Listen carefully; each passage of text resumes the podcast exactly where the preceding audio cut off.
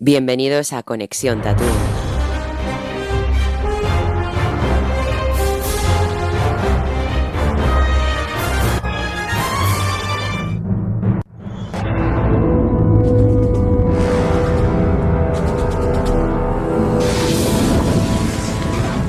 Bien- Bienvenidos un día más a Conexión Tatooine. ¿Cómo estáis? Bien. Andamos bien. Bien, bien, bien. Eh, hoy vamos también. a hacer un nuevo podcast como cada semana y hablaremos del capítulo 6, no, 5, perdón, Cinco. del Bad Batch. eh, que por cierto tenemos muchos easter eggs y tenemos muchas cosas sorpresas, un cameo muy guay. Bueno, un cameo, no, sí, un cameo. Iba a decir dos, pero no. Entonces, Hay dos, hay dos realmente, hay dos. no, no hay dos. Eh, ¿Queréis empezar a grabar el podcast? Sí. Vale, como sí. siempre, hacemos ahora una ronda de opiniones rapidillas sin decir nada del capítulo, no spoiler, por favor. Ok. spoiler, Pasamos en la crítica entera. Vale. Y Martín, empieza tú mismo hoy. Bueno, pues el capítulo ha seguido su línea ascendente. Eh, siguen creciendo los personajes, bajo mi punto de vista, evidentemente. Eh, nos ha ofrecido bastantes cosas interesantes, muy interesantes a ver, que ya luego pasaremos a, opinar y a extender y tal. Eh, por fin me he conectado con, con, lo- con la remesa, que, que es algo que no conseguía, pero ya me he conectado con ellos y su propósito. Omega sigue creciendo y me ha entusiasmado ciertas cosillas que luego pasaremos, que no voy a decir. Y yo sigo entusiasmado con la, con la serie. O sea, están haciendo un trabajo excepcional, guionistas y, y desde Filoni hasta, bueno, el último, ¿no?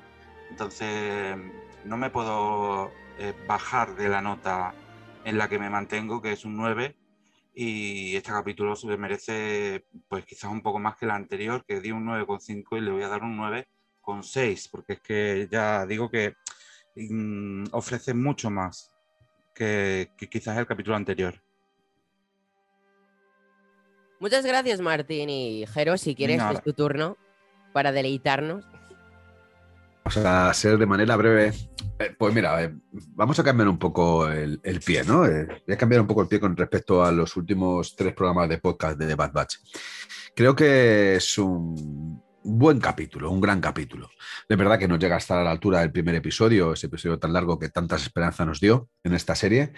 Pero es un episodio que, que- que- trae otra vez de nuevo la magia, la magia del mundo de Star Wars y la magia del tenerte enganchado en, la pantalla para saber cómo va a ser el desenlace de- del capítulo. Ha visto un capítulo que me ha gustado, no me ha parecido absolutamente para nada de relleno.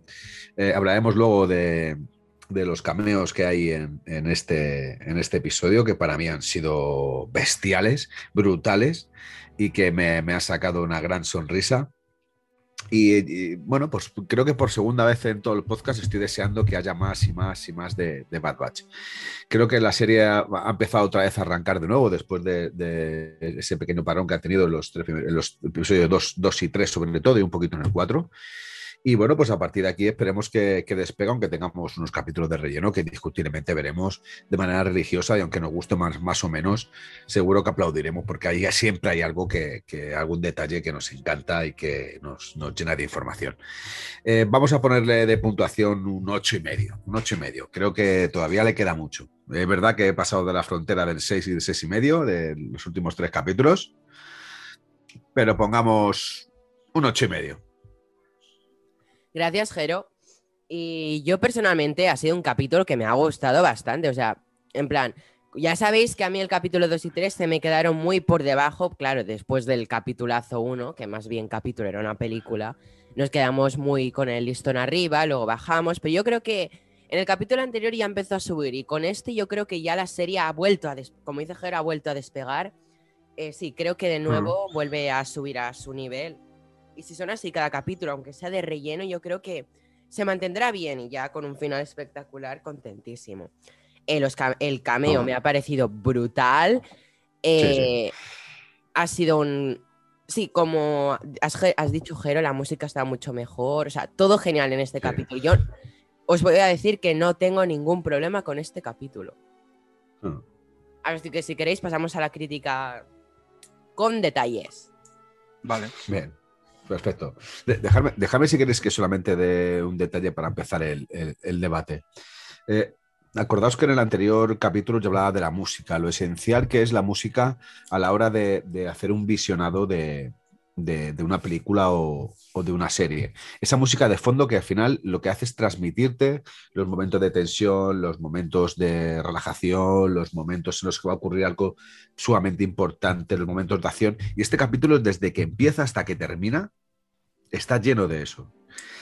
Eh, y, creo que, y, creo que es un cambio que parece que Disney nos ha escuchado en el anterior podcast y ha decidido llenar esos espacios eh, vacíos totalmente vacíos de un poquito de música de fondo que te hacen por lo menos eh, que, engancharte al, capítulo, aparte de por todo lo que ocurre y por, y por bueno, pues la trascendencia que tiene y el significado tan importante que tiene este, este capítulo, sobre todo con la trilogía anterior que ahora, que ahora hablaremos. Yo de momento os quería decir solo eso.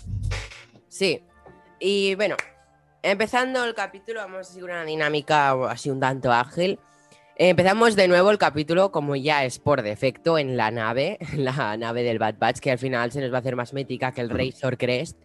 Eh, y si me dejáis decir una cosa, ¿no os ha recordado el inicio del capítulo con la nave en el hiperespacio? Que la nave tiene un toque de nave lambda a la que aparece en el último capítulo del Mandalorian. Sí, sí, exacto. Ha empezado prácticamente igual. Sí. Después vemos que van a Ort Mantel Sí. Eh, vale, allí nos encontramos a. Bueno, van en busca de una.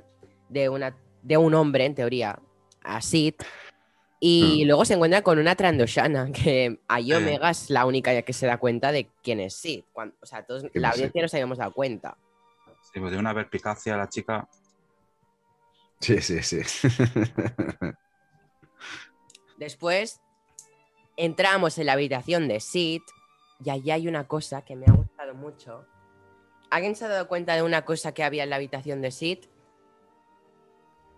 Eh, pues ahora mismo. No, yo digo que no, porque si es algo para reseñar de esta manera, como tú lo estabas poniendo así, ¿no? ¿Cómo, cómo? Eh, que, bueno, sí, a mí lo que me ha llamado la atención ha sido el como, eh, a ver cómo lo describo, para comunicarse con ese comunicador, ¿no? Para comunicarse con. no, eso no es. Entonces no, no caigo. Si vemos, eh... Sid en su habitación tenía un casco de un, un clon, ¿de acuerdo? Ah, Después tenía un casco de un clon de los de cazas. Pero aparte, encontramos un casco mandaloriano blanco como el de Boba Fett, eh, el de Boba Fett Concept. Anda. Un casco mandaloriano. Si queréis, ahora os lo proyecto en pantalla. ¿No os habéis dado cuenta? Sí, sí, sí, por favor. No, no, no, me he dado cuenta. La verdad es que yo tampoco me he dado cuenta del casco mandaloriano. Como, siempre, hay que visionar varias veces las cosas para darse cuenta de los detalles. Claro, es que mm. yo lo que me ha pasado ha sido que entrando a la habitación digo, a ver qué tiene esta señora aquí. Entonces he sido hoy es la única vez que he sido muy, muy, muy observador. A ver si encuentro el casco, si lo estoy buscando. De hecho, estoy abriendo Disney para, verlo. No, si se lo estoy poniendo. Ya, ya, ya, sí, sí, lo veré, lo veré en tu. O sea, cuando lo pongas para nosotros. Pero lo estoy buscando en Disney también. ah, sí. Ah, hostia, qué, qué, visión tienes, macho. Sí, sí, sí. Es verdad. Es verdad, joder. Es ese, ese. Un casco mandaloriano, ¿qué cojones haría? Macho, es que hay que ver los capítulos con lupa, ¿eh? Para, no, lo digo para, solo lo digo para, para, para, esa emoción que ofrece el hecho de ver ese casco. Lo que, ya ves tú, que es un casco, ¿no? Pero mm. que no trae más que emoción y. Porque son detalles al fin y al cabo. O sea, el que ha escrito el guion y ha dibujado este fotograma y el resto de fotogramas, o sea, o el que ha creado este fotograma había diseño gráfico, pues, bueno, es maravilloso. Hmm.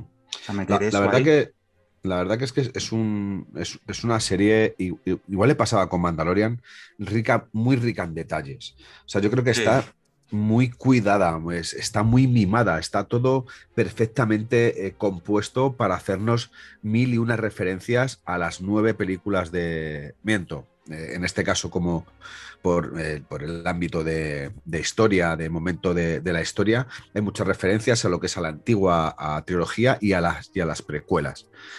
Y, y sé, es... sí. Sí, sí, de Martín. Yo, a ver si, eh, si compartir mi, mi opinión. Eh, o sea, es una serie que aparte de tener su trama y, y la trama va creciendo, eh, en algunos capítulos eh, de una manera más lenta o aburrida o, o más entretenida, eso es eh, tema aparte, ¿no? Pero aparte de tener una trama eh, que va creciendo, es una serie que, como, como tú dices, está llena, absolutamente llena, repleta de guiños, mm, de, de pues eso, detallitos, de tal, que, que, nos recuerdan, pues, tanto a la primera trilogía como a, a las secuelas, o sea, pre, perdón, a las precuelas. A las precuelas. A las precuelas y, y, eso enriquece muchísimo la serie, porque aparte de que estás viendo eh, material nuevo, eh, te estás, eh, pues eso, te estás llenando de, de, aquellos detallitos, de esos detallitos que ya sabes que vendrán después, mm. por, por, el visionado de las películas de la primera trilogía, y eso hace que te entusiasme más aún. Vamos a poner sí, un ejemplo, Tarkin, por ejemplo, ¿no? O el casco de, del Mandaloriano que, que se dio cuenta Neil, ¿no? Pues este tipo de detallitos que pasan desapercibidos en, enriquece muchísimo la, la, serie, porque en realidad el casco está ahí, está, es inerte, no, no hace nada, simplemente está ahí. Pero sin embargo, mmm, te das cuenta y, y te produce una, una, alegría, un entusiasmo que, bueno, pues eso enriquece muchísimo, da mucho, da mucho más valor a, a la serie. ¿Qué os ha parecido el personaje este de la tal Sid? Sin avanzar al final, ¿eh? Mm, sí, bueno, empieza tú, tú, mismo si quieres.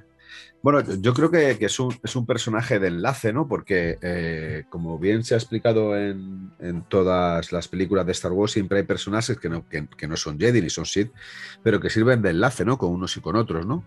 Al fin y al cabo son gente que se preocupa de, de ganar una guerra, eh, porque aquí cuando hablamos de Star Wars hablamos de la gran guerra galáctica, ¿no?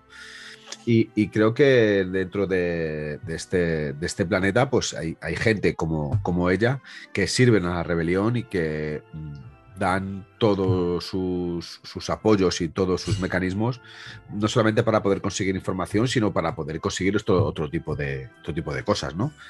Vamos, son personas que ayudan totalmente a la rebelión, sin olvidarse, indiscutiblemente, de la propia economía o de la propia vista de, de, poder buscarse la vida para poder salvarse ellos mismos, ¿no? A ellos y a su gente, ¿no? En este caso, como bien dice el capítulo, porque tiene un acuerdo con, con Big Fortuna, eh, por ende, con Jabal Hat, de poder conseguir algo muy preciado Vaya, para. El spoiler. Hoy, perdón. No, pero si estamos hablando eh, del capítulo, pero se puede, ¿no? Dicho de no avanzar al final. No, pero esto, esto, esto es al principio cuando sale. No. Eh, ¿No os habéis dado cuenta del principio que sale Big Fortuna? ¿No, ¿De verdad que no os habéis dado cuenta? Es la voz de Big Fortuna. No, pero bueno, da igual.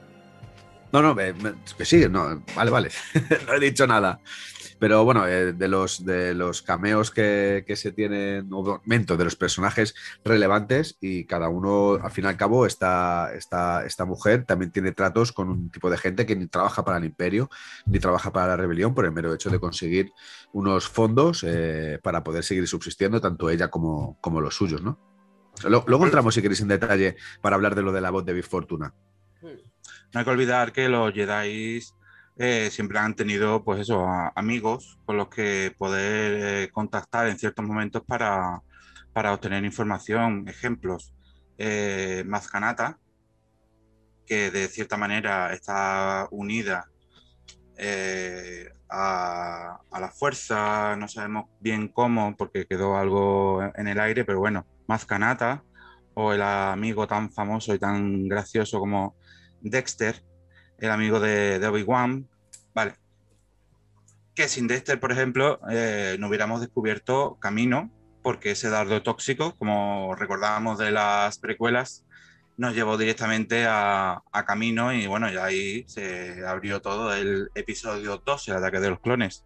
Sin Dexter hubiera, sido imposible porque la biblioteca, bueno, ya estamos abriéndole el episodio 2 que no viene a cuento, ¿no? Pero para hacer un poco de memoria. Es decir, sin esos contactos que tenían en la, la Orden Jedi, hubiera sido imposible, porque la galaxia era tan grande, tan inmensa, que, que sin estos personajes eh, secundarios, mmm, que, que, que, estamos viendo que son eh, fundamentales, que son muy recurrentes para la orden, pues, pues uh -huh. claro, se le escapan muchos detallitos a, a la orden y, y, tienen que recurrir a ellos. Y aquí tenemos a, a otro personaje, a Trandoshan, que, que, eso, que eh, no trabajaba pa, para, sino que ayudaba a la Orden Jedi para conseguir información. Y me parece alucinante. Uh -huh. Un personaje muy gracioso y, y, bueno, ahora en estos tiempos que corren justos, es justo en el momento de, de Bad Batch, pues está claro que necesita dinero y, y, tiene que ganarse la vida. Entonces, si tiene que actuar como eh, trabajando para un sindicato, de, un sindicato de tal, bueno, pues lo hace, ya está.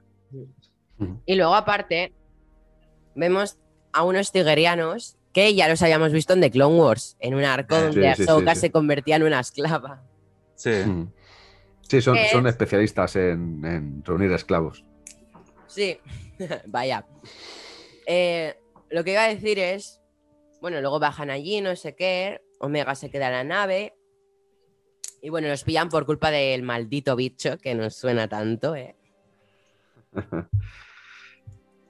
y cabe destacar una cosa. Allí ya se veían los arcos ¿eh? dazomirianos. Sí. y cabe destacar que según el mapa galáctico, Martín, es tu momento, Ormantel bueno, eh... está cerca de Dazomir. Exactamente. Mm. Bueno, yo es que sigo. De, de, ahí se podría haber obtenido el arco. Yo es que sigo, sigo bastante de cerca lo que es el recorrido de los Bad Batch con el, el mapa galáctico que está bastante actualizado. Eh, sabemos que los fans eh, construimos bastante bien eh, la galaxia. Cuando existía el, universo expandido, éramos partícipes de primera fila y seguimos siéndolos porque de cierta manera aportamos eh, datos y vamos añadiendo eh, esos planetas que, bueno, quizás también los mismos eh, miembros de, de, del equipo de, de, Filoni van ayudando, ¿no? Entonces, el recorrido que va haciendo la, la nave de los Bad Batch, pues empieza por camino, luego vemos que en el episodio 2 aparece por Saleokami, eh, luego eh, va una luna perdida que, bueno, no sabemos el nombre. Eh, yo he llegado a la conclusión que no es trascendente, entonces tampoco pasa nada, entonces no aparece en los mapas.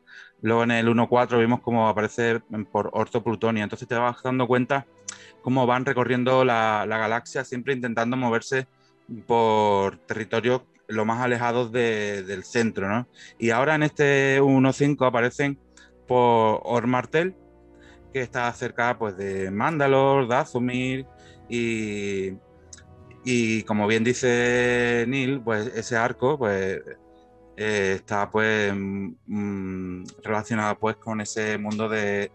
Ay, se corta.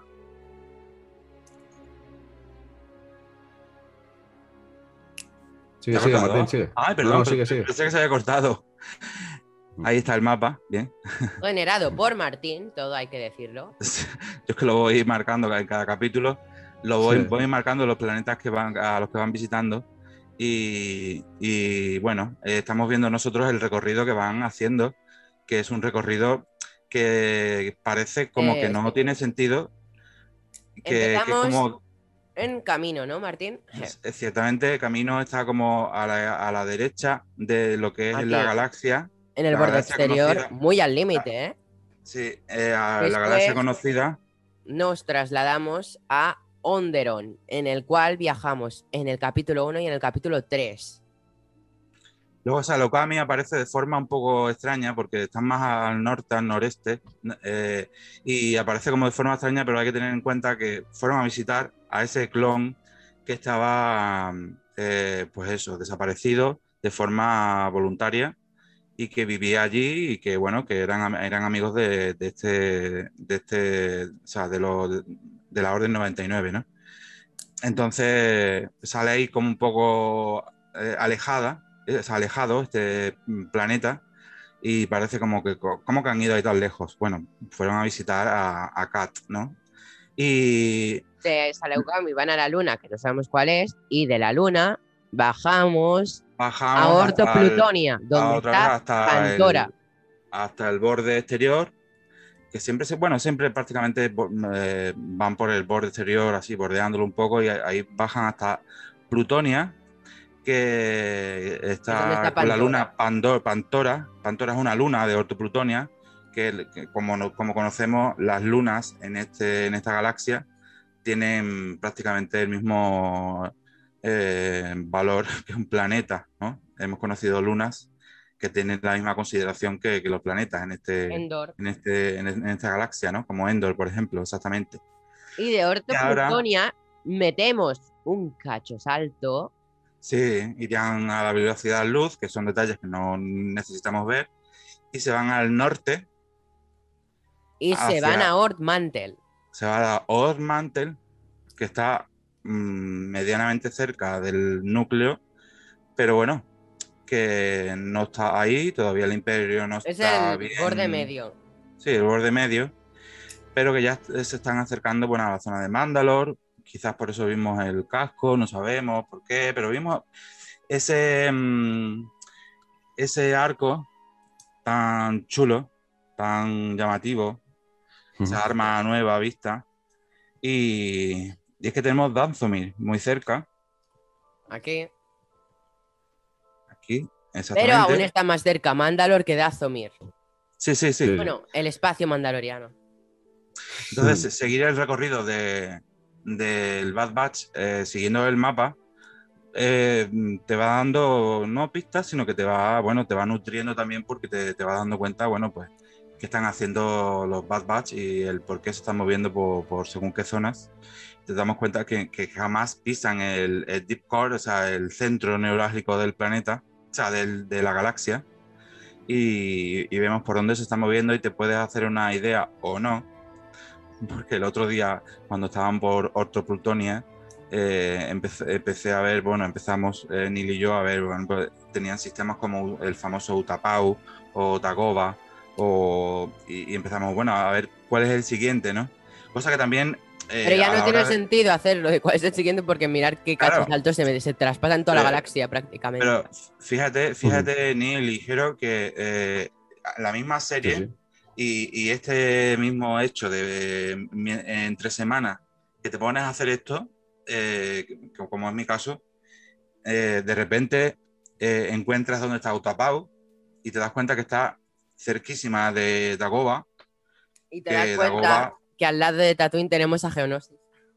Claro, yo, o sea, quizás a, a alguien de una edad temprana diga Dagoba y, y sepa que ahí fue donde falleció cierto personaje, bueno, ya lo sabemos, ¿no? Eh, Yoda.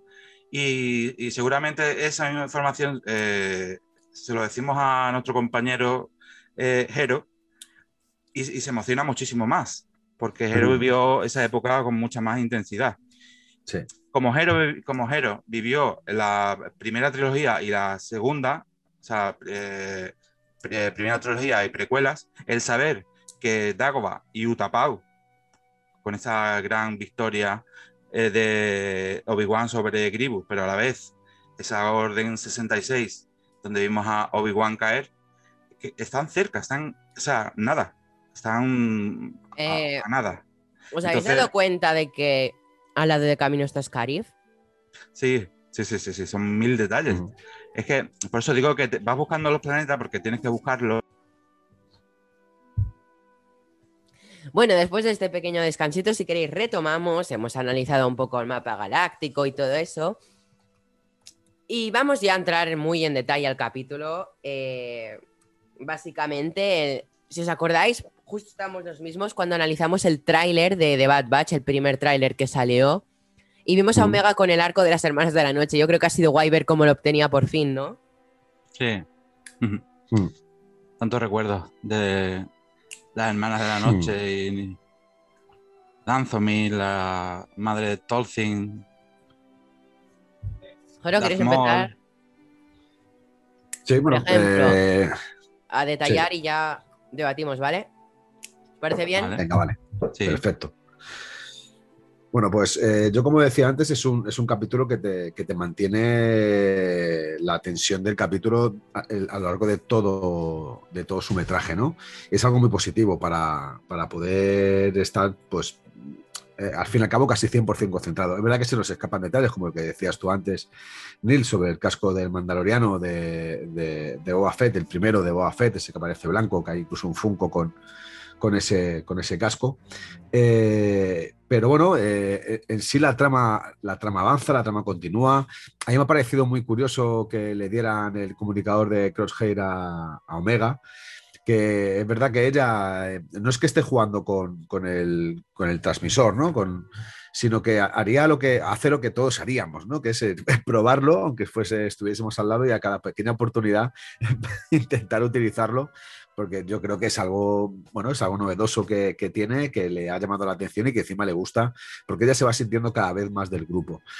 Y es importante porque yo creo que, como he dicho en los anteriores podcasts, es un personaje que tiene una relevancia, va a tener una relevancia muy importante para lo que es la saga de Star Wars y sobre todo para el, el ámbito de los, de los clones.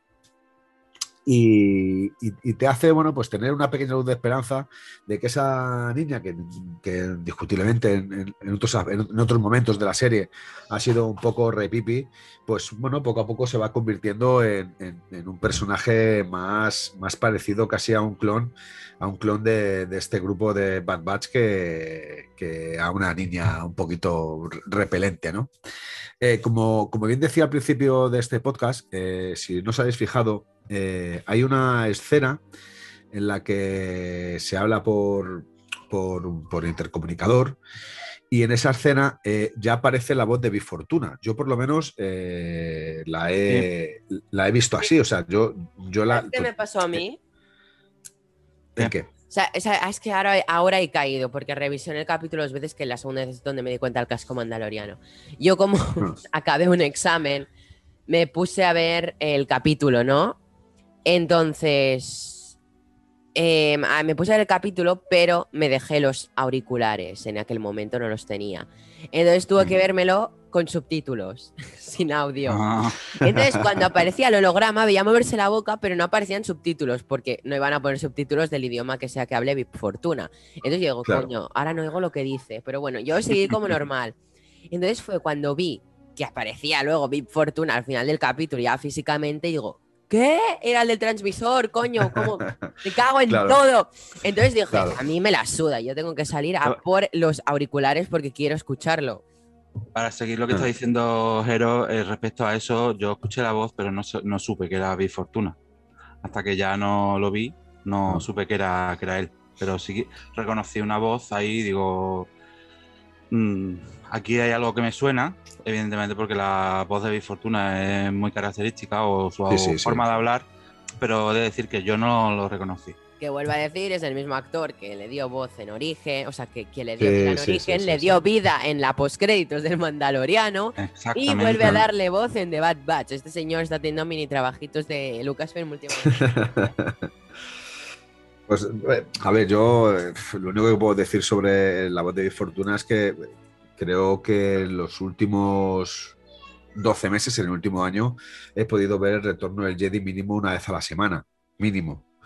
Entonces, a, a, al tenerla muy, muy fresca, porque es una película que ya os digo que os veo, que veo muchísimo, mínimo una vez a la semana, cuando no son dos, eh, yo he reconocido la, la, voz de Big Fortuna y uf, me ha pegado un subidón de decir, wow, Big Fortuna está, ya va está detrás. Hmm. Eh, esto, a ver, lo, lo, que me ha asombrado muchísimo, que imagino que ya se podrá decir, Neil, es a quién van a buscar, a Muchi. Pero, a Muchi ese... una cosa, sí. Muchi no es el rango. Deja, deja, a ver por dónde va. Por favor, Neil. A ver, a ver. Por favor, Neil, de verdad. No, no por interrumpirte vale. gratuitamente. A ver. Eh... ¿Y sabes por dónde voy, Neil? Ya. Es una, es, es, Muchi es un rancor. Un rancor sí. adolescente. ¿Vale? Sí, sí. Es un rancor que yo, la única duda que me queda es si es macho o hembra, que yo he querido entender que es hembra, por lo menos no es es, la, la, remesa mala, Bad Batch, la, la, considera como hembra. Aún así, eh, en ningún momento de, quizás por el nombre, en ningún momento del capítulo se, se dice que sea hembra o sea macho, el, el rancor. sí que sabemos que es un personaje adolescente y que, bueno, que es el, el objetivo de, de- de busca de, de Cid, de este, de esta, de enlace entre, entre los Jedi y la rebelión en ese planeta. Y porque ella tiene un acuerdo con Jabal Hat, un acuerdo monetario en el cual eh, le paga una serie de créditos por volver a recuperar a, esta Rancor, vamos a decir a esta Rancor, ¿eh? aunque yo de verdad os digo que no me ha, no me ha quedado del todo claro si es eh, ella o, un Rancor macho, que la tienen los, cigarrianos, la tienen, la tienen secuestrada o la tienen pues para utilizarla, no sé muy bien para qué. Seguramente será para poder asustar a todas aquellas personas de cualquier tipo de, de raza que cogen utilizando esclavos. Y a mí lo que me da a entender el capítulo es que este rancor es el mismo rancor que Luke Skywalker eh, se Vale. enfrenta eh, en el Palacio Pero- de Java de Retorno del Jedi. Adelante, es la Espera. sensación que me da. Espera, Martín. A- a- Un, Adelante, Neil. dos, tres. No es el rango. No es la Rancor. Bien. Bueno, pues te imagino No que podéis argumentarlo de alguna manera. Porque el de, el de episodio 6 tiene otro nombre. Y es macho y aparte tiene una historia en una, llama- una novela con Aparte el se llama, lo digo, Pa- era Sí, sí. Pisa. pi- pisa, eso. Se llama Bien. Patisa. Patisa, eso. Sí, sí, pero, pero mm, a mí no me queda claro por, a, no, No. a no ser que sea. Han jugado El- contigo, pero no. Sí, Conmigo De hecho, también es- jugaron, ¿eh?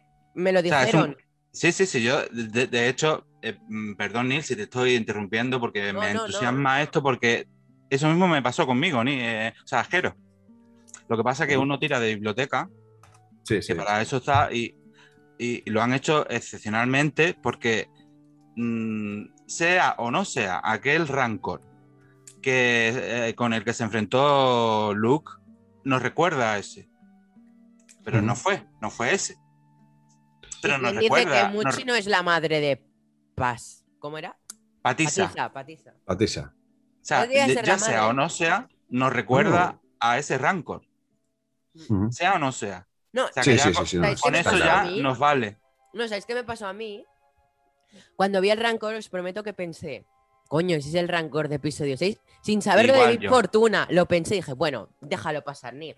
Pero es que veo Sí, sí, Big igual. Fortuna a tocabos y digo, coño, es el de episodio 6. Espera, sí, Hmm. 6. Entonces, luego fue investigando y vi que se llama Patisa y yo, no, y me acordé Claro, que, había una novela en la que el cuidador tenía una historia desde pequeño con Patisa. Eh, exacto. Por eso, Jero, Ujú. Eh, me siento muy identificado contigo porque sentí esa. Y, bueno, yo creo que todos los oyentes eh, nos sentimos súper identificados con ese entusiasmo al, al ver al Rancor y más teniendo en cuenta que es Big Fortuna el que quiere rescatarlo porque se ha escapado o por lo que sea, da igual. En Sí, este sí, caso, sí. porque se ha escapado o quiere cogerlo y tal. Y, y- y- y de repente, bueno, es, es automático que, pues eso, pensamos en el capítulo 6, en el que eh, un, joven, un joven maestro Jedi, Luke Skywalker, se tienen que enfrentar a él. Y, y no pensamos en que hay más Rancor, ya está, solo existe eso.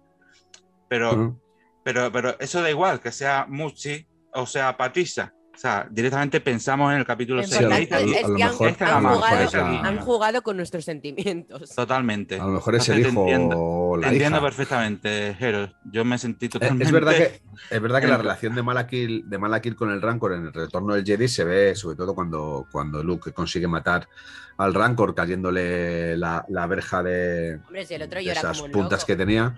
Claro, llora, llora mucho porque sabemos que la relación que hay entre el cuidador y el Rancor, o la Rancor, eh, es, es brutal, ¿no? Y seguramente que, que sea de, de incluso desde pequeño o desde pequeña, ¿no?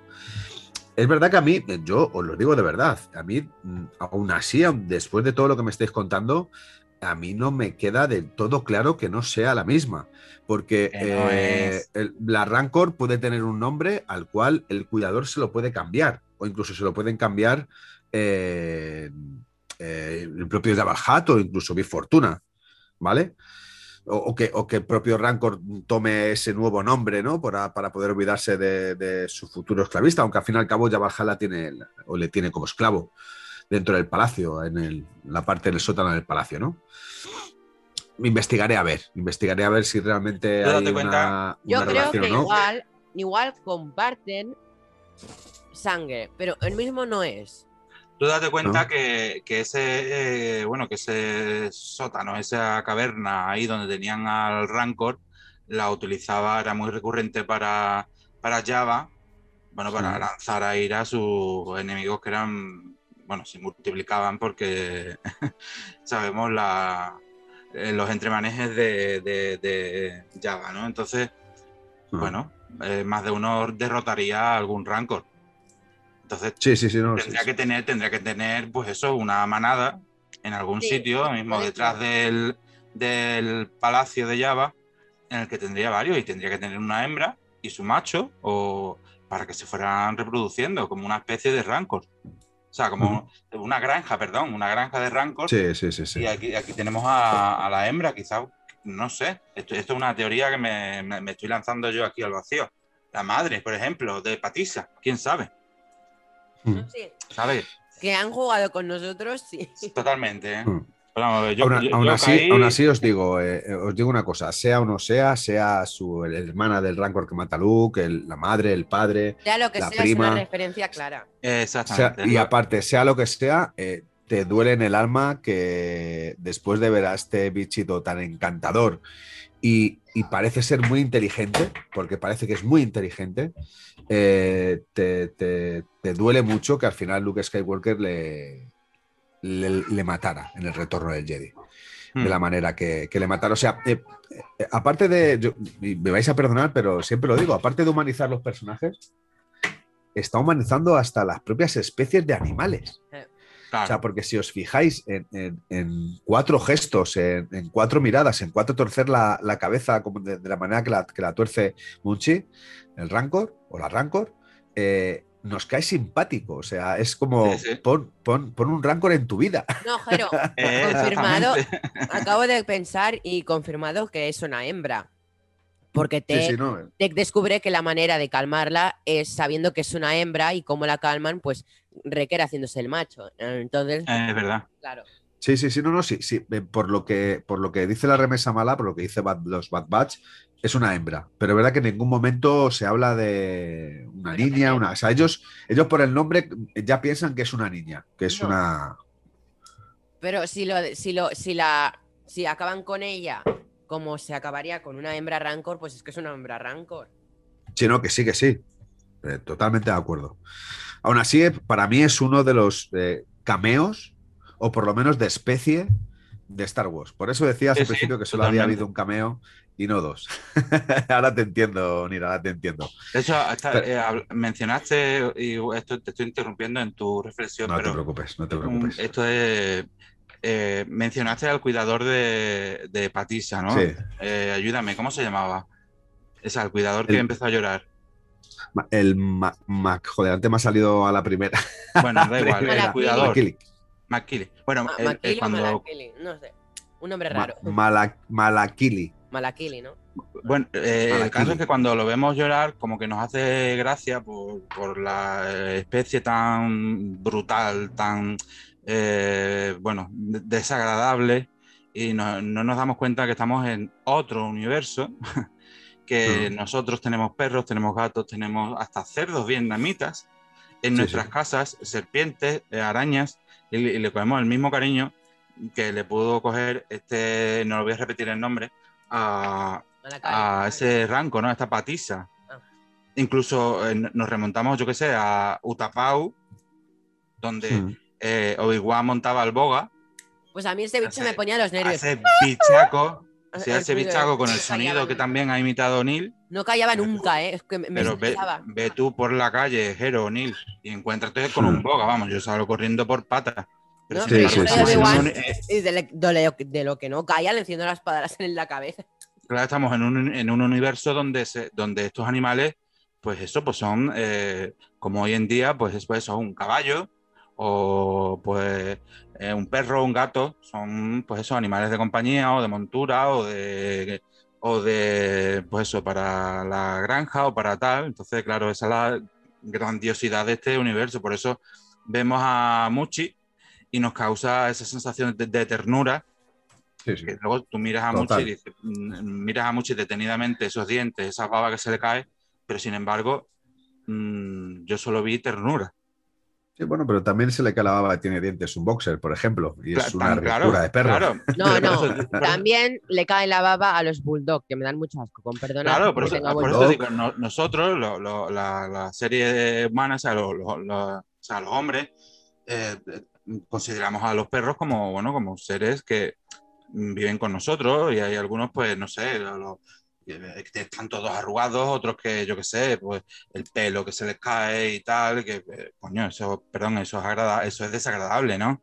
Pero que conviven con nosotros y, y eso es un pormenor Ajá. eh, frente a todo lo bueno que nos dan luego, ¿no? He Y eso es en nuestro mundo. Y eso es en, perdón, no- en nuestro mundo. Pero mu- investigar eh, promedio de vida del Rancor. No encuentro nada, era para calcular. Ahí. Bueno, pues en su mundo, pues eso, no hay perros, no hay gatos, pero hay rancors, hay bogas, hay eh, bantas, hay, bueno, hay especies por, para aburrir. Bueno, ¿cómo nos no- movemos por aquí en Tatooine, en Banta? Oye, Claro, los bueno, en y- o en Blur. a mí eh, los Blur, no, va, va muy rápido, ¿eh? Me, me- me da miedo. o incluso No, la no. ballena donde bebe leche Luke No. Skywalker en Acto. Arance. Nos ha recordado, me, nos ha gustaría recordado mon- me a. gustaría montarme en un Blur. Sí. Sí, Nos ha, nos recordado esta doma de Rancor a, a- a la doma que tiene Mando con el Blur. No, la verdad, en Es, eso- verdad, es verdad que no es igual, porque es de otra manera, porque se hace de otra no es a través de, de- de montarla, pero sí que me- me- a mí me ha recordado a- al primer capítulo de la serie de Mando cuando monta el Brug, el Brug y, y lo, y lo tiene que ti- tiene que demostrarle que el que manda es él, ¿no? Entonces, Sí, pues, pues, es En aquel momento te juro que no, no había caído ni había pensado en eso, ¿eh? Bueno, digamos que es la, es la. Esta fue más por la, por la propia naturaleza, ¿no? En el que el macho, o incluso si estamos hablando de la duda, ¿no? Si es macho o hembra. eh, dentro de la misma manada, o ya sea una criatura aislada, uno tiene que ser el, el alfa. Y aquí lo que estaban buscando es que eh, se impusiese el, el- el alfa, ¿no? ¿Y quién puede ser alfa en este sentido? Bueno, pues el más brutote, el más fuerte, el más. que de hecho le costó la vida a Wrecker. Sí, sí, que sí. madre mía, cómo parecía que acabó se Wrecker. estuviera sobando con una droga cuando peleaba Ajá. con él. Yo es que pensaba, digo, no lo va a lograr, va, va a aparecer algo o, va- o no sé. Yo veía, veía a, a Omega con el arco y yo qué sé, yo pensé que digo, algo va a hacer porque es que no, no va a aguantar más mm, Wrecker, porque está en las últimas. Lo que pasa es que al final cedió Muchi y, y aca- y ahí acabó la trama. Mirad aquí. Y ya está. Ayer me dediqué a hacer capturas chulas. Os, os pongo una foto de Muchi. Qué mona, eh. No. Ve, es que la vemos Es que así y, nos causa encanto. ternura. Sí, Sí, tiene su, tiene, su, ti- tiene, tiene su encanto. Aparte, Sí, aparte como de eso, dice que, Omega joder, no- cuando se acerca a ella, qué mona. Sí, sí, sí. Y, bueno, pues aparte que nos recuerda mucho a, la película de Retorno del Jedi, ¿no? Esa nostalgia de, las películas antiguas, ¿no? Igual que cuando sale Big Fortuna o se escucha la voz de Big Fortuna, ¿no? Algo se te, algo te explota dentro, ¿no? No, estamos hablando de mariposas, sino una, serie de sensaciones, eh, creo que muy, no sé, muy, muy importantes. O sea, a mí es algo que me ha hecho trasladarme un poco al pasado, ¿no? Esos, sea o no sea eh, mismo, mismo Rancor, pues te hace recordar, te hace recordar esa película, ya solamente me lo he hecho ver ahí Fortuna, aunque les pudimos ver en los títulos de crédito del último capítulo de la segunda temporada de Mandalorian. Eh, joder, pues te, te- te hace venirte arriba, ¿no? Y yo creo que eso es algo que necesita cualquier tipo de película de serie de Star Wars, ¿no? Y es algo que yo echaba falta, porque aunque Fennec es un personaje que también tiene su importancia, Fennec al fin y al cabo es un personaje muy reciente. Sí. Y, y- y estamos hablando de una serie que el interludio de tiempo de, de esta serie va entre el episodio 3 y el episodio 4, o sea, entre las precuelas y las antiguas. Entonces yo creo que tienen que hacer más tipo de referencia eh, con, con, sobre todo con las películas antiguas, a la hora de los cazarrecompensas. A ver, está muy bien que Fennec esté porque quieren enlazarlo con Mandalorian que también más o menos puede ir en ese, en ese transcurso de, de- de tiempo. Eh, pero, eh, joder, yo echo de menos. Bueno, Mandalorian va des- va después del retorno del Jedi, pero me refiero más o menos en el, en el mismo tramo de tiempo, ¿no? Pero echo de menos a cazarrecompensas como Bosk. Eh, Mm. Yo creo que es también importante, ¿no? En, en esta, en esta saga de Star Wars. O sea, en el Mandalorian vimos un IG, que es también eh, la hostia, Zucus también salía. O sea, Sí. bueno, yo, yo creo que es, que, que es muy enriquecedor, ¿no? Ya nos han enseñado Big Fortuna, nos han enseñado a un Rancor, sea el que sea, pero nos han enseñado a uno de la misma especie. Es como cuando nos enseñó a Baby Yoda, que te hacía retroceder al pasado a, a pensar en Yoda, sobre todo de las, de las antiguas, ¿no? Y yo quiero más cameos sobre esto, quiero más, más Sí. datos de las especies. Yo, como dije al principio, quiero conocer muchos datos de las especies, de todas esas especies, eh, no olvidadas, pero sí no referenciadas como deberían de, de Star Wars. Hablando de Fortuna, ¿qué os parece su diseño digital? Nunca lo habíamos visto, ¿no? Digital. Nunca. O sea, brutal. Mm, Es brutal. Sí, es la verdad brutal. que está muy bien. Sí, sí, sí. Es brutal. Está bastante y, bien. y más, y más que, Claro, esa es la más que la propia cara, sí, más que la propia cabeza y esa, ese tentáculo que le sale, que le rodea el, el cuello Esos. como si fuese una bufanda, Esos que esos son tentáculos son, sí, eh, Son- más que ¿Cómo eso, lo que te- No, los Twi'leks, ¿cómo se llama lo que tienen? Lecus, Lecus. Sí, no, los tentáculos, esos, ¿no? Sí. Pues, pues más que eso, las manos. Yo me he fijado mucho en las manos y la manera de mover las manos, que es como, como las mueven en el retorno en el Jedi. Yo me he Mm. fijado, ¿sabes qué? En los dientes, qué? que es lo que más es me daba de él en el live action. Y Sí, no me sí, ha captado. Sus dientes no son iguales. Ni me dan asco aquí. Bueno, han pasado años. Se le ve eh, incluso más que- majo, pero él es, él es un rancio. En el de aquí al retorno estaríamos hablando de alrededor de 20 No, años pero aproximadamente. Fortuna aparece o en episodio 20. 1 y se le ve igual de desagradable. Bueno, eh, sí, pero con menos aspecto de. Uf, Es que no sé cómo, cómo poder describirlo sin que. sin ese aspecto guarro, por así decirlo, que tiene el retorno del Jedi. Ese, ese aspecto de oculto entre en ese palacio sin salir absolutamente casi nada. Ese palacio que tiene que ser frío, húmedo. No te das cuenta que eh, es el, el- el esbirro de, de, de Java, claro. de Java, bueno, pues ya te puedes imaginar, no es birro, Sí, sí, pues, sí, de Java, pues tiene que ser también más sucio para Hmm. seguir, estar a su lado todo el tiempo y, y cumplir Luego sus órdenes. suce- También su desorden, ¿sabes? Sí, sucesor de Java mm, y, y- y que no le duelen absolutamente nada, por supuesto, porque este está ahí esperando su momento. Sí, sí, que- sí, sí, sí, sí. Y mirad esto. ¿No se ha hecho ilusión a los guardias gamorreanos? Poco se habla de ellos. Sí, claro, claro. Sí, Sí, sí, sí, sí. Mm, junto a Big Fortuna, por supuesto, también está la guardia, o sea, los gamorreanos, ¿no?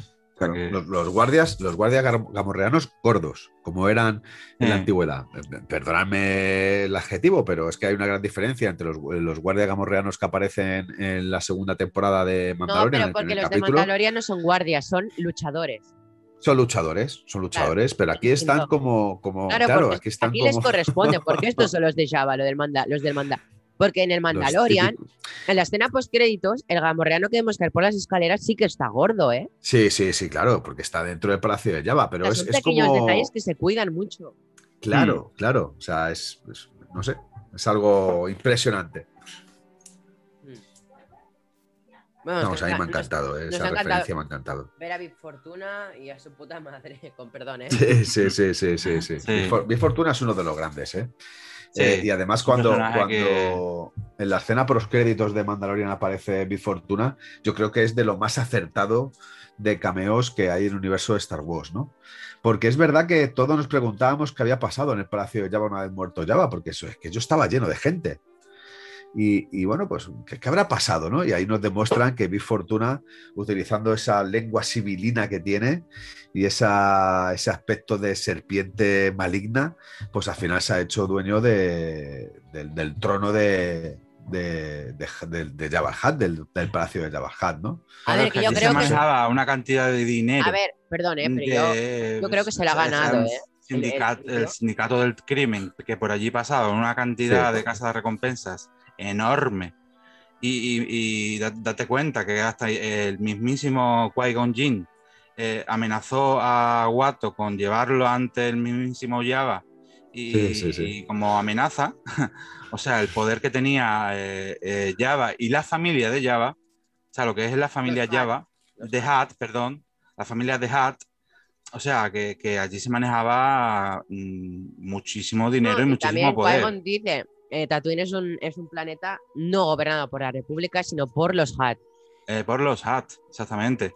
De hecho, fue un, un miembro de la familia eh, de, mm, de Java, perdón, me he quedado así como eh, pensando, el que vendió a Anakin y a la madre, ¿no? Grandula la Hat, Sí, sí, sí, sí. Hmm.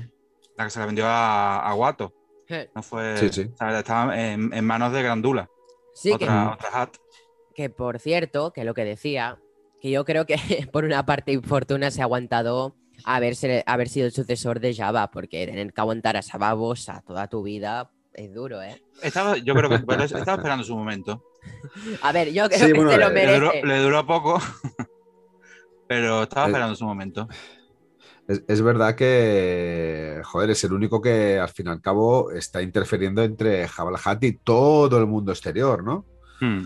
Entonces, bueno, pues por eso yo creo que solo, solamente por eso se merece el puesto que lo tiene, es verdad que se lo merece. Hmm. Pero aún así es curioso, ¿no? Porque hay recompensas que podrían haber hecho con el, podrían haberse hecho con el trono de Jabal Hutt, con solo haberle peste- pestañeado un poquito a Big Fortuna, porque Big Fortuna lo que tiene es que es muy civilino, pero nada más. No sé si me, no sé si me entendéis. O Sí, que no se tiene- no se le tiene ve- más- no, se, se le ve un hombre, un- claro, un hombre, de, un, un hombre dentro de su especie débil. Lo único Sí. que sabe utilizar es la lengua, esa lengua Claro. viperina, como he dicho antes. Pero como, como fuerza bruta, fuerza física, no tiene absolutamente nada. Es más, En es, una- el pobre es un asustadizo. Claro, es un asustadizo, ¿no? De hecho, cuando vio, cuando vio llegar a Boba, se quedó como, hey, ¿qué tal tú por aquí? sí, sí, sí, dice, uff, Eh, ¿Qué ya me han cazado. pasa? Claro, y encima, que por lo menos ahora está en forma, pero es que cuando aparece Boba, está gorda. Gordo, gordo. Sí, No, sí, es- sí, sí, es sí. Una bola de cebo. O sea, que yo creo que, que se alimentó bien, ¿eh? Yo creo que se comió Sí, sí, al sí. cadáver de Java mínimo. Exactamente. Yo creo que el estar aposentado dentro de un trono sin poder levantarte, porque sabes que si te levantas te lo pueden quitar, yo creo que ya por- solamente ese hecho te hace, te hace engordar. Totalmente. Porque allí confinamiento no hubo, ¿eh?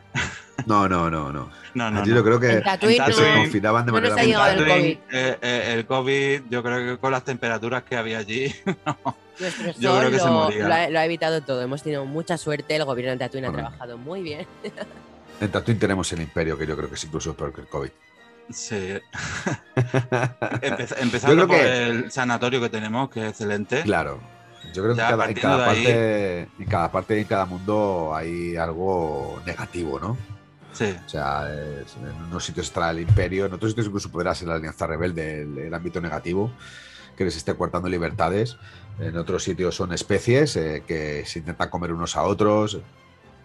En otros tenemos a, a Pascal, o sea, es que yo creo que Sí. en, cada, en cada país y en cada mundo hay algo, algo negativo. Claro que actualmente el Palacio de Jabba del Hutt es eh, la central de radiocomunicación de Tatooine, que es desde donde emitimos la señal. Sí, sí. No te escucho muy bien. ¿A quién has dicho, eh, Jero? Eh, A eh, Pascal, a, Bas- a Bascal, ¿no?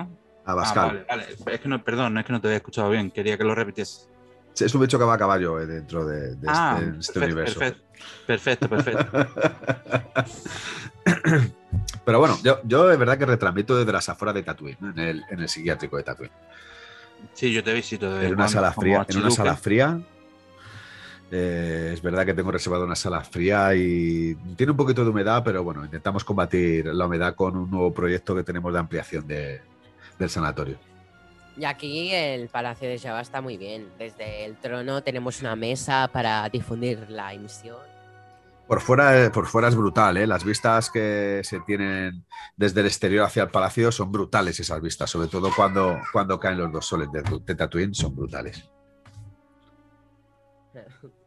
Vale, y volviendo al que- capítulo, si queréis, sí. empezamos al desenlace. ¿Qué, qué esperáis de, del- de- a partir de aquí? ¿Qué esperáis de la serie? Yo lo más grande Bueno, de todo. mm, a mí me gustaría decir un par de, un par de cosillas. Adelante. A ver, eh, antes decía en la intro, y lo dije muy rápidamente, que he conectado con, con Breaker, con Hunter, con Tech, en fin, eh, ¿por qué? Mm, porque no sabía exactamente qué iban a hacer. O sea, cuál era, cuál, e- cuál iba a ser la misión de, de estos señores, ¿no? Y yo creo que, ah, bueno, creo, no, es evidente que ahora ya, ya lo sé. Martín. Entonces, ahora ya directamente eh, lo veo claro. Vamos a ver. Eh, tienen que proteger a Omega primero, porque ha aparecido Fennec, entonces tienen que protegerla. Segundo, tienen que saber por qué la tienen que proteger. Porque además, Sid ha dado una clave en el que han dicho eh, que una recompensa esté buscando o bien a vosotros o bien a esta chica. Está claro que es a esta chica, porque ya lo sabemos nosotros significa que esta chica vale mucho. Y además, vamos a ver cómo esta gente va a actuar de, pues eso, formando escaramuzas, porque eh, lo ha dicho claramente antes, van a necesitar dinero, entonces van a ir, bueno, como hicieron con Muchi, eh, montándola a, medida que vayan buscando información y vayan necesitando eh, información, pues le irán haciendo encargos y lo vamos a ver en acción cosa que nos va a gustar a todos, eh, montando esos, mm, bueno, eh, al mando veremos a Hunter montando esos, mm, eh, mm, ¿cómo decirlo? Esas estrategias, ¿no? De, para cazar a tal o para secuestrar a tal. Entonces lo veremos en forma de... esto lo recortas luego, Genil, porque es que no me sale la palabra. Tiene una palabra. eh, eh, alguna parecida. ¿Hunter en modo qué? ¿Hunter en modo qué? Hunter en modo líder, eh, pues eso. ¿Era eh, eso? No, no, no, no. En modo. Eh, ay, si lo dijeron en el capítulo. Mm, ay, coño. no es cazar recompensas, sino que son Mercenario. como. Eso. Mercenarios. Cerbrón de aguas negras, me he acordado de eso. Exactamente. Lo vamos a ver de, modo mercenarios porque van a necesitar dinero, entonces irán eh, de sistema en sistema, de planeta en planeta, en el que necesitan dinero y los van a contratar porque necesitan, pues eso, dinero, eh, víveres y los van a contratar para conseguir información. Entonces, eh, a la vez, a la vez, ellos ya se van dando cuenta que el imperio eh, están secuestrando gente. Están secuestrando gente, están torturando gente y a la vez de verlos como mercenarios, que nos va a encantar verlos en lucha, lo vamos a ver como liberadores. Mm. Sea, que va a haber ahí, lo vamos a ver en una acción tremenda, pero a la vez, eh, a la vez cuando irán visitando planetas, sistemas, lunas alrededor de la galaxia, protegiendo a Omega Omega ya es parte del escuadrón, pero no parte como, sino eh, como alguien en el que está ahí en la nave, eh, sino como parte de, tal, porque la vimos como ayudó al, escuadrón, ¿no? Eh, vamos a verlos. Sí. Pues eso, un inciso, perdón. Lo que tú has dicho, Omega ya es integrante, como, perdón, como dice Sid, es la cabecilla pensante del grupo. Exactamente, va Más a ser que la ya, ¿eh? va a ser la matriarca, eh, aunque sea una niña, va a ser la matriarca en el que de forma inocente, porque evidentemente hay los que tienen fuerza, los que tienen inteligencia eh, y sabiduría táctica militar, eh, son los clones. Sí, como la, ¿te imaginas inteligencia, a Omega como, que tiene Omega como matriarca, en plan, hacen una, sale una misión mal, los ponen en fila a la nave y les empieza a dar collejas. No, una matriarca en el cual ponga cierto sentido y, pero te imaginas, en plan, sale una misión mal, os imagináis a Omega dando un discurso de, muy mal, muy mal. con latigazos, ¿no? Pero yo me refiero, por ejemplo, a, esa acción que tuvo con, con Cid, ¿no? En el que ya se lo daban todo por perdido, nos vamos y dijo, mm, hola, por el comunicador que le habían prohibido mm. utilizar para cosas nimias, ¿no? Oye, mm, aquí, está, aquí está Cid.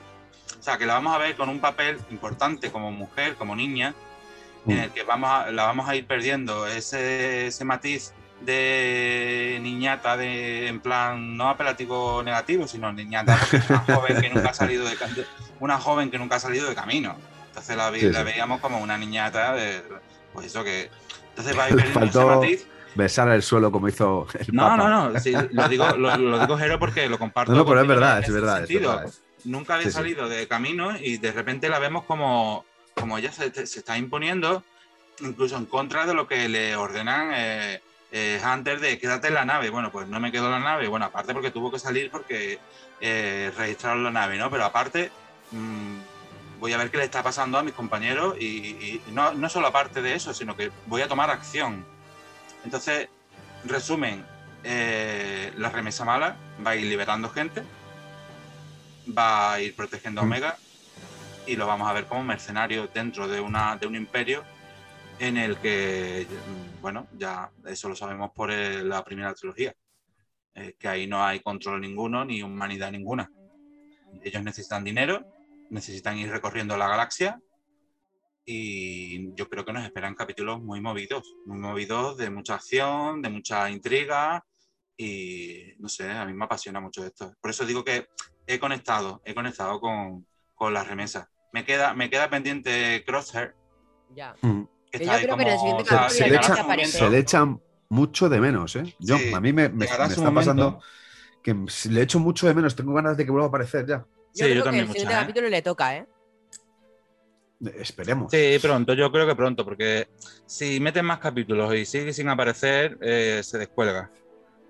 Y no, no puede ser que se de- no puede permitir la serie que se descuelgue un personaje de tal categoría como Crosshair. Entonces, han metido este capítulo, bueno, pues, eh, porque tenían que contar esto y al siguiente veremos al grandísimo Cross, que bueno, a mí me encanta, yo creo que a todo el mundo, ¿no? Con esa puntería y esa lealtad y tal, porque recordemos que en este capítulo también volvemos a ver a Wrecker con ese dolor tremendo de cabeza, esos mm, que es preocupante, que fue por donde empezó Crosshair, ¿no? A, a- a quejarse de, de eso, del dolor de cabeza. Sí. Como le pasa a Walker. Sí, Una lo que le pasó a Wrecker fue que... Pe- pe- ah, No, pero se sigue quejando, ¿eh? Y a mí es algo que me asusta. Claro, mí es claro, algo que me asusta que- que... se le, que se le vuelva de repente la cabeza y, y porque tiene una fuerza brutal, ah, bestial. Claro, eh, tiene una fuerza que ven- vence a Muchi. eh, Sí, sí, sí. Ya pueda ser un bebé, pero ojo con el bebé, ¿no? Entonces, mm, Sí. eso tendremos que verlo, a ver cómo, cómo los guionistas lo, lo van eh, gestionando. Pero está claro que ahí va a pasar algo con Breaker. Sí. Una cosa, para ir ya tirando al final, ya cerrando el podcast, yo quiero decir una cosa que antes Jairo has dicho, que era, sí, has recordado tú, he sido el primero en decirlo, lo del transmisor de Omega, ¿no? Sí. Que era de Crosshair. Pues allí se me ha venido a la cabeza a través de eso una cosilla que era que yo dije en el, en el primer capítulo, yo, yo dije, Buah, es que a Omega s- hasta el final de la serie, cuando llega el final, va a tener su armadura. Y es como que para mí este transmisor ha sido como una pieza más de, de Mm. que empieza a ya- construirse la armadura de Omega de cara a un final. En plan, se empieza por el transmisor y se acaba por un casco. O sea, yo quiero. Exactamente. Sí, sea, yo lo ha pensé. sido como Ya un tiene, detalle de ya se tiene va su arma, ¿eh? También. Su arma También también, tiene la su arma, ¿eh? Bueno, ya tiene, ya tiene el arco. Ha cogido, ha cogido ese arco, lo ha abierto y ha dicho, eh, me lo quedo. Su arma, su transmisor. Me gusta. Pero yo me la imagino a ella con, con una armadura de, los, de la tonalidad de la que tiene el vestido. No Sí. gris. Me la imagino como especial su traje dentro del Bad Batch. Yo, Sí. fijaos lo que os digo, ¿eh? creo que Omega tiene oculto un personaje importante de la saga de Star Wars. Sí, totalmente. Tengo la sensación de que, de que no se llama Omega en un futuro. Que se Mm. cambia el nombre para que no la descubran. Tengo la sensación, ¿eh? O Tengo esa nació y le sensación. dieron ese nombre y ella cree Ah. que se llama Omega, pero sin embargo tiene otro nombre. También puede ser. Muy de acuerdo con eso. no sé qué. Por ejemplo, o no sé qué FET. Otra cosa Eh. que dije el otro día era que. Lo que iba a decir yo, lo que iba a decir yo el otro día. Ah, sí. ¿Os acordáis de lo que dije del muñequito Storm- eh, del muñequito clon, perdón, que coincidía con el Diginerso y todo eso? Sí, Me ha hecho gracia ver a Omega pintándolo. Sí, que ahí vemos como ya. Eso, eso tiene su sentido porque no hay nada, nada en la serie que no tenga sentido. Ahí vemos como ya eh, la conexión entre Omega y, y este pelotón eh, se está volviendo ya, bueno, eh, irrompible, ¿no? Brutal. De hecho, pues, su muñeco, ¿no? Es una niña, tiene su muñeco, incluso lo, lo, lo pinta y lo tal como si fuera un miembro más del pelotón, ¿no? no un miembro más, sino como es mi juguete, lo quiero yo, voy a dormir con él, pero lo quiero, eh, pues eso, con los símbolos y tal, como si fuera un, como si fuera una, uno de las remesas malas, ¿no? Hmm. Vale, una cosa. Una teoría, pero dejar. O sea, yo planteé una teoría una vez. Dejar que la acabe primero. Vale, Sí, entonces. No sé si os acordáis que yo hace bastante. Bueno, fue cuando el tráiler o, o algo así, ¿no? Que dije. Por un momento imaginaros que Omega es hermana hermana. Bueno, sí, ya lo planteamos esto, que eh, eh, Omega era hermana hermana de Boba. Y que Boba mataba en el futuro, en la postcréditos, a Boba Fett, a- o sea, Boba Fett mataba a Vip Fortuna, porque dije, imaginaros que luego Vip Fortuna en un futuro mata a Omega y Boba la eh, le mata por haber matado a Omega. O sea, sería curiosa la conexión de que Vip Fortuna ya ha conocido a Omega y de que Fennec ha conocido a Omega cuando Fennec iba por Omega y la quería coger y luego Fennec lo que hace es vengar su muerte. O sea, sería curiosa la relación, ¿no? Sí, Sí, sería. eh, Yo, yo, a ver, eh, hay un. Fennec no aparece por casualidad y todos lo sabemos. Claro, O sea, Fennec tiene un gran seguro. significado. Sí, sí, tiene que aparecer. Tiene un gran Además, eh, ya, ya se lo dice Cid, que mm, el, el que les, les está persiguiendo, se ha enterado, le dice al final del capítulo que les está persiguiendo Cid porque alguien se lo ha mandado. Es más, le dice, para que una cazarrecompensas como Fennec os esté buscando, muy importantes tenéis que ser. Lo que quizá ellos no saben que realmente Omega la, la- la importante, ellos indiscutiblemente es, no, son una pieza más del tablero, son peones del tablero, ¿no? A- aún así, como decía, es muy, es muy importante que Fennec haya aparecido. Y tiene un significado y tiene un porqué. Y yo creo que eso lo van a enlazar al final con un golpe maestro casi al final de, de- de esta temporada. Y vamos a quedarnos todos con la boca abierta. Porque, exactamente. porque tienen, no sé, es más que Fennec haya estado con Boba Fett. Eso eh, tiene algo que ver. O sea, a mí la sensación que me da es que tiene algo que ver. Yo por eso siempre he dicho que eh, los caminoanos no solo están buscando a Omega, sino que están buscando a Boba. Porque son los dos únicos clones diferentes a los demás. Uno en cada faceta. ¿Vale? Pero creo que los dos tienen el gran significado y tienen ese. Eh, ¿Cómo se dice? Ese arca de. ¿Cómo se dice? Joder. Eh, Arcade, ¿no? ¿eh? No sé. eh, no, el arca de Noé no, el, joder, lo que busca Indiana Jones, eh, el arca perdida. O sea, yo creo que, que tienen ese, ese interior, tanto de Omega como de Fed, es el arca perdida de, de Camino. En su, Claro, en su lo- propio genoma. Exactamente, han introducido algo para como un as debajo de la manga, prediciendo que pudiese pasar algo y se han metido, pues eso, han- se han guardado algo. eh, los caminianos, ¿no? Y lo tiene, vamos a seguir con la teoría de Heronil, eh, Omega, eh, eh, Boba, no sabemos quién, los dos, uno, y, y ahí está la cosa. Y pienso lo mismo, que al final no vamos a quedar con la boca que Yo abierta y voto porque Vip Sí, matará sí, a Omega. O sea, no Vip Eh, sus teoría, manos, que Vip mandará a alguien a matarla, ¿eh? Yo creo que no, no la quieren muerta porque el Imperio no es conocedor de, de su existencia. Te digo Vip, Vip no es el imperio. Ya, ya, pero escucha, al final quien busca, quien busca a Omega son, son los caminoanos. Yo te hablo de un futuro remoto. De que Vip mande por, yo qué sé, por algo a un cazarrecompensas a matar a Omega. la relación entre ahora mismo que hay si- eh, buscando algún lazo eh, queda lejos. Pero bueno, es lo que tú dices. En un futuro no se sabe. Pero yo, yo eso lo veo lejos. Eh, esa, mm, esa posibilidad de que eh, VIP sea eh, la mano ejecutora en, a la hora de contratar a eh, la veo lejos. Pero oye, est- estamos hablando de Star Wars y aquí puede pasar de todo, ¿eh? Si una persona sobrevive a caerse a un reactor de una estrella de, de la muerte, pues, oye, bienvenido sea todo. Sí. bueno, ¿Queréis cualquier teoría. podcast? Sí, por mí sí. Yo creo que ya hemos analizado bastante bien el capítulo, cada uno aportando lo suyo y. ¿Quieres comenzar Sí. despidiendo, Martín? Sí, vamos, yo eh, repito, y yo creo que hoy lo hemos dicho todos, que estamos deseando que llegue el próximo viernes para ver cómo sigue esto y esta serie, bueno, va creciendo poco a poco eh, nos volveremos a reunir. Por suerte, el, equipo excelente en el que cada uno aporta y nos ayuda al resto, por el casco que tú reconociste y las teorías de Hero que nos ayuda tanto. Y así que, que nada, yo me despido hasta la semana que viene y, y nada, a compartir nuestras ideas sobre el 1.6, que a ver, a ver, a ver qué pasa, a ver qué pasa. Y dar las gracias, sobre todo dar las gracias a ti, Nil, a Jero y a los que no están o no han podido estar, porque seguro que están de corazón. Así que nada, chicos, que tengáis buen fin de semana y que pase la semana muy rápido. que llegue ya el viernes que viene, por Dios.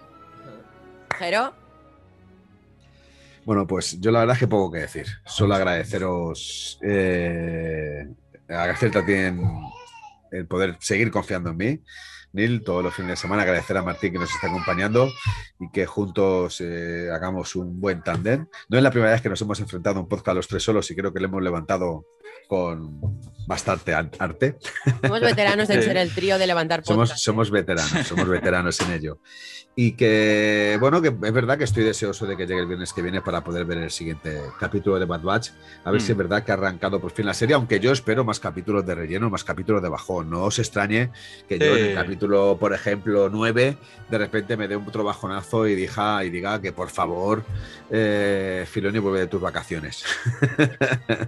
Un- Pero bueno, yo creo una, que- que- Una anécdota, seguramente llegarán más capítulos tipo Padme mandando a C3PO y R2 a por fruta, seguro. Sí, sí, sí, seguro, seguro, Seguro. seguro. No, y lo de enviar a por fruta lo, lo hizo es, Ezra. Sí. bueno, No, reco- recordarle. Padme, Padme, para Es que venía Padme. un visitante, eh, Sí. o sea, un mandatario importante. Que casi les pilla el imperio por la tontería de comprar una fruta. especial. Pues sí, eso. una fruta especial. Llegarán más capítulos de ese, sí. Bueno, recordarle solamente a Disney, a, los grandes jefazos de Disney, que me consta que nos oyen, que sigan haciendo lo que han hecho en el último capítulo con la música, que nos escucharon en el anterior y tomaron nota. Es más, recibí, recibí un mail en el que se me decía que tenía totalmente la razón y que se iba a modificar y se iba a cambiar y que a partir de ahora podrían tener intensamente eh, un relleno de fondo auditivo en todos los capítulos. Me llegó a- al mail de- del psiquiátrico, del sanatorio. Y, Te pidió, y bueno, pues cita para, te pidió cita por el despido de, de Gina Carano. no, No, no, no, Gina Carano está en tu porque psiquiátrico, ¿no? Recuperándose del trauma. No, no, no, la tengo yo, la tengo yo en mi residencia y está les he dicho que, que no tengo no tengo espacio para, para poder No dar hay citas. ya, ¿no? Eh, eh, entenderme una cosa, Martín. Entre tú, Roger, Ay. Julen, Neil, Ya, no hay tengo hueco. muchísimo trabajo. Hay mucho trabajo, sí, es verdad. Cierto, ¿eh? Cierto. Así que yo, yo desde aquí me, me despido. Muchísimas gracias. Hasta la semana que viene. Gracias a todos los que nos escuchan de manera eh, semanal, que son pacientes con nosotros y que, bueno, pues pueden, que les arrancamos esa sonrisa que bueno, tanto nos gusta y que, y que nos llena de vida. Y que seguiremos aquí mientras que, que ellos nos escuchen y sobre todo porque lo pasamos realmente bien. Sí. Y solamente como último detalle, y son unas palabras dedicadas a Martín que le prometí hace unos días que las diría y que tengo que decirlas. Totalmente. Adelante. Eh, todavía estoy deseando que al principio del capítulo suene la música del equipo A. Ahí está. Llegará ese momento. Llegará y si no la pondremos, la, la pondré aunque la sea yo. La pondremos, ya está.